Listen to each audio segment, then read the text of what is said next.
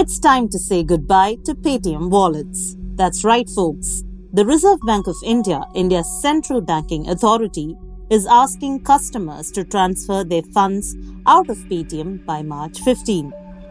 But what's got the RBI waving all these red flags?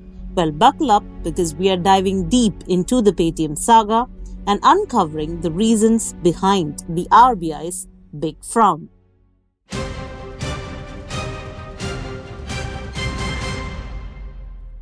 Hi, you're listening to Onmanorama's Explainer podcast, Newsbreak, a weekly show that breaks down news in a clutter free manner.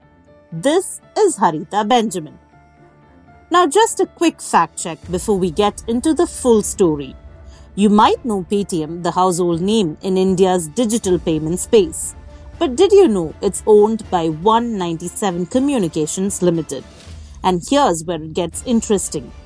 Paytm Payments Bank, the entity in hot water right now, is a close relative, not a twin of Paytm. It's an associate company. While One 97 Communications waves its flag over 49% of the bank, the big boss, Paytm's own chairman, Vijay Shekhar Sharma, holds a tight grip on the remaining 51%. Rewind to March last year, and you'll remember the RBI hitting brakes on the Paytm Payments Bank, slapping a no entry sign for new customers. Fast forward to January 31st this year, and it's like the RBI has performed a strategic chokehold on the bank's services. Sure, they've got their license, but their hands tied. Now, the next question is naturally why? Here's what the RBI said in its statement.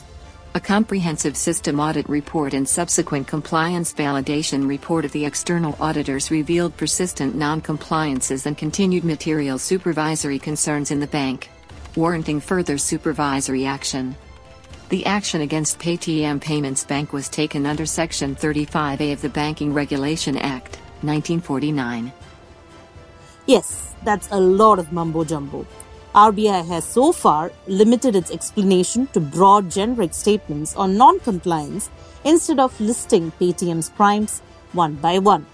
However, here are some of the basic issues listed by the RBI when it fined Paytm Payments Bank rupees 5.39 crore last October for deficiencies in regulatory compliance. The bank had failed to identify the beneficial owner and respective entities onboarded by it for providing payout services. It did not monitor payout transactions and failed to carry out risk profiling of entities availing payout services. It breached the regulatory ceiling of end of the day balance in certain customer advance accounts.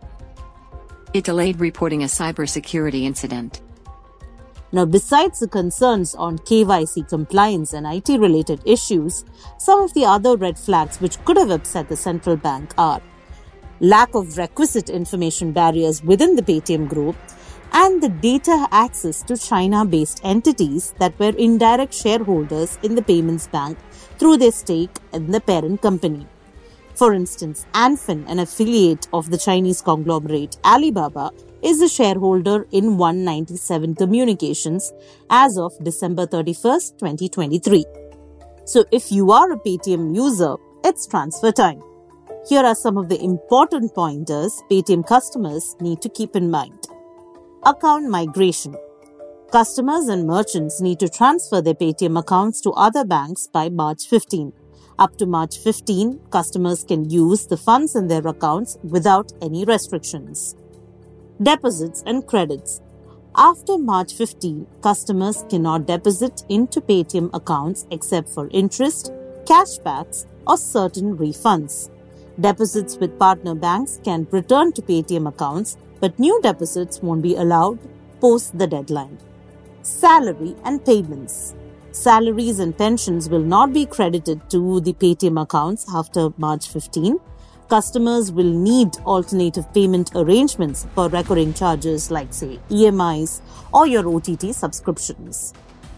Wallet use. Wallet balances, however, can be used after March 15. FASTags.